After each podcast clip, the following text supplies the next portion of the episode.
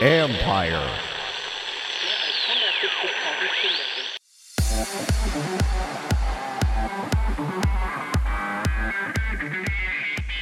Wearable technology is trying to become ubiquitous. What attracted me to Catapult was that actually the industry itself was still pretty nascent.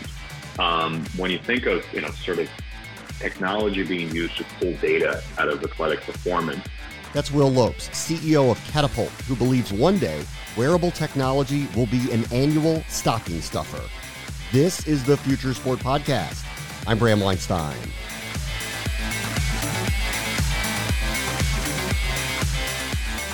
Wearable technology is no longer something that falls into the category of device used by the select few, and for that reason, Will Lopes, whose recent executive background was in the growing audiobook industry at Amazon's Audible, believes the surface is being scratched on how people will interact with and what the growth trajectory looks like for his company and others like it.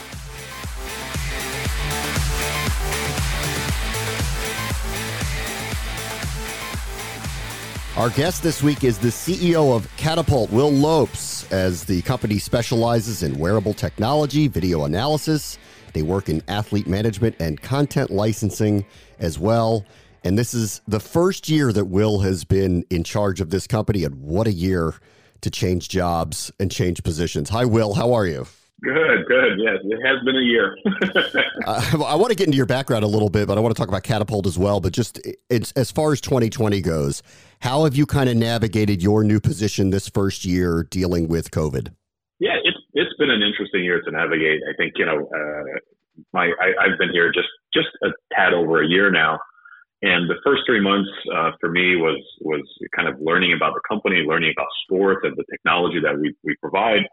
Um, but then right after that, uh, you know, we, we we hit March, and and the world of sports all shut down at almost uh, you know it's it's at the same exact time. Um, and so it was really about, you know, figuring out, you know, how do we support our, our clients in this, in this stage? How do we keep the company, you know, going? Um, and, and quite honestly, I think it's been, you know, it's been a year where we've had to adapt quite a bit of the technology we offer, uh, either, you know, off- offering things like contact tracing and, and different forms to kind of, you know, check in with the athletes, offer work from home uh, solutions to to our clients, um, but as well as you know managing the company in a, in a virtual sense, which you know it's it's uh, I would say that you know in sports in many ways it's also a very client driven business. Um, and not being able to see people face to face has has been a, a bit of a challenge. I think you know, lucky for us, Catapult has a long established history in, in, in the industry. Um, and, and, so, you know, I think we're, we're, we've been very lucky that our, our clients continue to support us and, and believe in our products but it's been a challenge for sure. So, you know, you work with thousands of teams. Um, obviously, this affected everybody similarly and differently, I guess, dependent on where you are around the globe. When they came to you and said, This is what we need right now, what were you hearing from them that they needed this year? Yeah, you know, it's it's it's. I think it was really around uh, three three elements, right? Uh, it was, can you help us uh, record, um, you know, the the the athletes, uh, you know, uh, feeling or or rather, you know, health um, in terms of a COVID uh, situation, right? So, you know, the standard sort of, you know, did you have a fever? How are you feeling today, et cetera. So we we, we immediately got requests for that.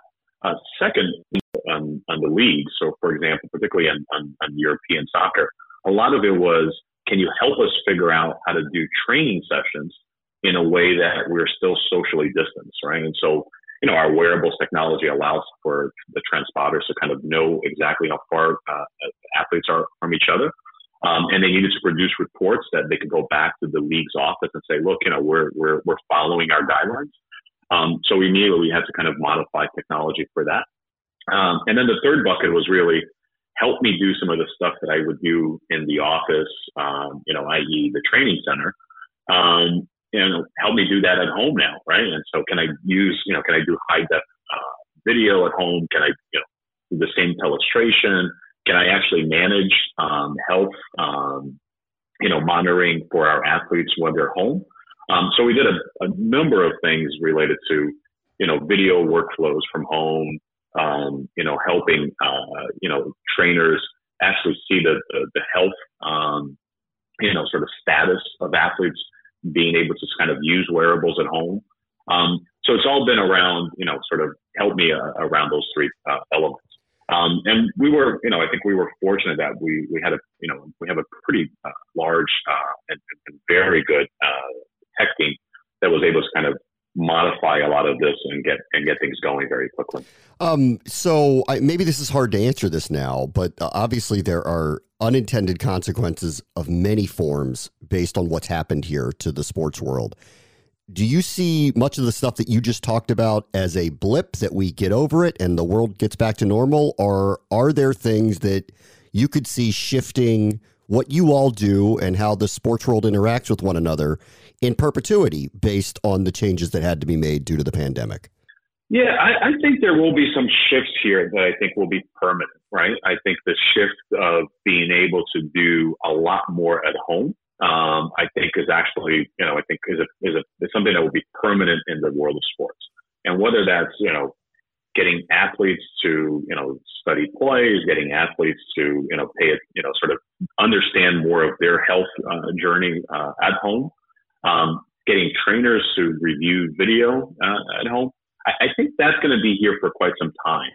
Um, you know, I think the other uh, component that you know may shift, um, and this one is hard to tell, but I think will will actually have a, an impact as well, is that you know uh, I would say you know if you go pre-pandemic, uh, the acceptance of having you know conversations about you know uh, onboarding you know a, a new trainer, um, teaching how to use different parts of our platform, um, was all anticipated that people were, were always doing it in person.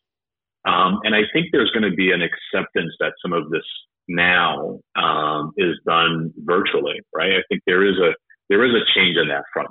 Uh, beyond those two things, um, you know, I think it doesn't impact us, us just yet, but I think you know it will be interesting to see how it impacts the industry overall. Is the impact on fan engagement?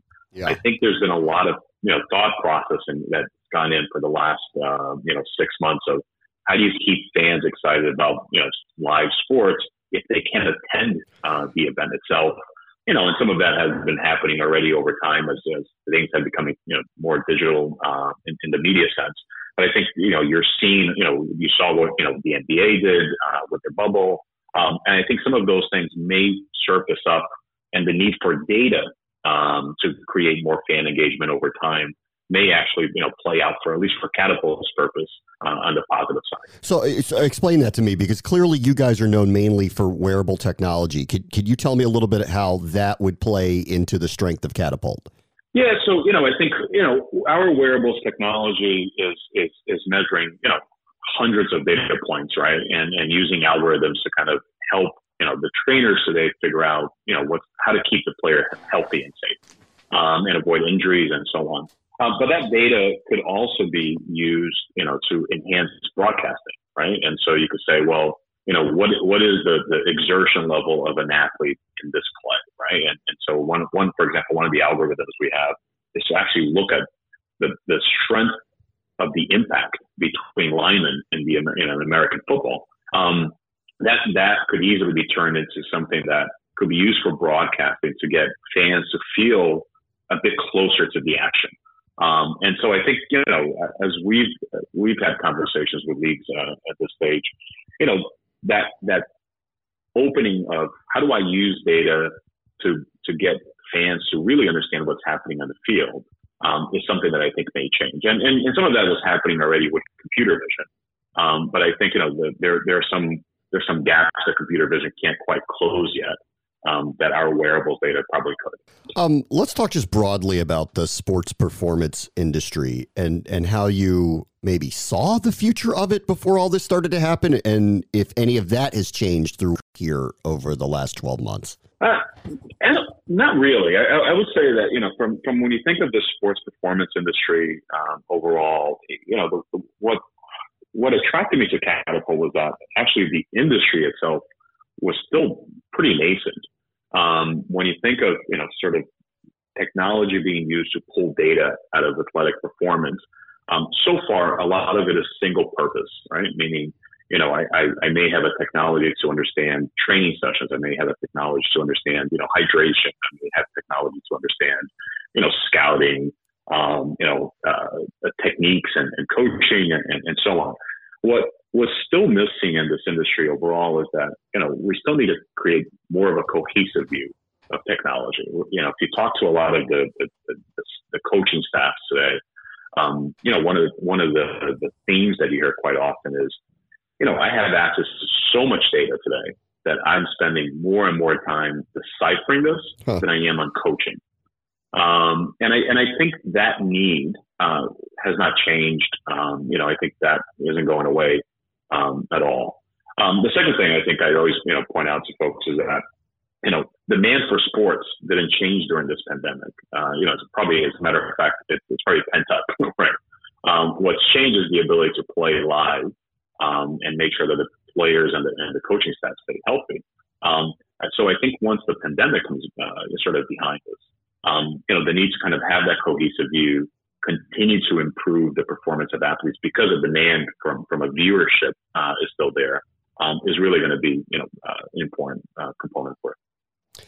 I want to talk about your background for a moment. Um, were you a big sports fan? I would say I was a casual sports fan. You yeah. know, I'm, I'm, I'm, I'm Brazilian. I'm Brazilian, so you know, uh, it's soccer for us is yeah. is, is uh, the most important thing, right? World World Cup comes around, and it's almost like religion uh, in our household. Um, you know, I, I, I grew up watching sports uh, during a, a fantastic era where you know uh, you had all of these amazing superstars in, in basketball and football um, and, and so on. So I was a casual fan. You know, I wouldn't say I, I knew the world of elite sports, um, you know, uh, very well. Um, but you know, the more I, I discovered what we were doing, and the more I understood what was happening in the industry, um, I, I, became really smitten by the intellectual uh, challenge that you know is about how do you take data and actually improve physiological you know behaviors um, and, and that's not an easy thing to do. Um, and, and, and to really start to understand also, you know, how the acceptance of data and technology was, was, you know, being changed within sports technology, you know, sorry, the sports industry overall was fascinating to me. Um, I, I didn't realize, for example, that, you know, you had, you had all of these PhDs now basically in the training uh, centers yep. who are really focused on you know the physical aspect of the athlete. How do you keep them safe? How do you avoid you know uh, uh, injuries of soft tissues and, and, and so on? And the amount of technology that was going on there, I think to me was was really really interesting. And so for my background, you know, I spent you know 20 years on, on sort of a consumer uh, technology business.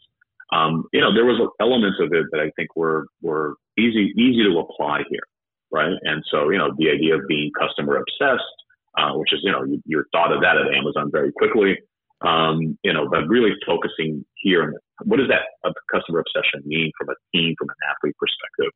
Um, then two is, you know, how do you, you know, we're at the end of the day, we're a subscription business. Um, and so how do you continue to improve this platform so that you're, you're, you're adding more and more value, uh, to the athletes and to the teams? um, was really, really interesting to me. Um, and then three, like I said, you know, the intellectual uh, challenge from a technology perspective. How do you build an engineering team who's really looking at that cohesive view, right? So, you know, it's one thing to just look at a training session from a wearables perspective. It's another when you start to combine video and the wearables. Yeah. And then, you know, and, and then we imagine a world where, you know, if you start to connect the, the data points around you know, sleep pattern and hydration um, and nutrition and, and, so on, you know, it really starts to create a, a very different point of view of, you know, how the athlete's journey is coming along. You had mentioned Amazon. It's Audible that you were at, which, you know, frankly, I'm a customer of. I downloaded a book last night. Um, can you kind of take me through what you learned in the experience of working with the customer in audio products like that that transfers over to what you're doing with Catapult? Yeah, I think I think you know there's there's a number of things, right? I think uh, you know uh, primarily the first thing I think you realize that you know uh, at Audible, you know, being a subscription business, um, you know, your need to always be in innovating on behalf of the customer um, because you know there's always a competitor around the corner. Um, and how do you continue to improve that and actually you know stay connected to the customer while you're doing it? Um, is you know it was a great principle to learn at Audible and, and, and Amazon. Um, two is to really think about scale, right? Um, and particularly from a technology perspective. Um, and one of the I think one of the challenges that you find in the sports tech industry overall is that a lot of the times the, the technology is designed for very regional or sport specific purpose, um, but it lacks sort of a scale component to it. And so you might have a technology that works, you know, very well for, you know, hockey in America, but you can't transfer the technology to, you know, uh, soccer in Europe or you, or American football here. Um, and so how do you think about that uh, overall from a scale perspective? Um, I think that has been one of the things that, you know, I, I brought with me. Um, and then, you know, I, I would say the, the, the, third component is also, you know, uh, you know, I, I spend, you know, a good, a good part of my career there helping expand globally. Um, and, and what you start to realize is that, you know, there, there are nuances and re- regional needs, both from a customer, but also from your, from your, uh, employee base. And so how do you continue to innovate on, on behalf of your customer, but do so in a way that's meaningful locally? Um, and, and, so the example I always use here is that, you know, we had a management solution at Catapult uh, when I got here that was was kind of a one size fits all for for everybody on, across the globe. But what you start to realize very quickly is that, you know, how a, a, a team in the EPL manages their roster is entirely different than the team that manages their roster in the NFL or in the NCAA, for example. Um, and so you need to you know, think globally. You need to kind of think about scale, but then you also need to make sure that, you know, it fits into the right market. Um, and a good example for that for me at, at, Audible was that, you know, we, when we launched our, uh, our, our service in Australia, we actually did it out of the UK for the first year and it was a disaster.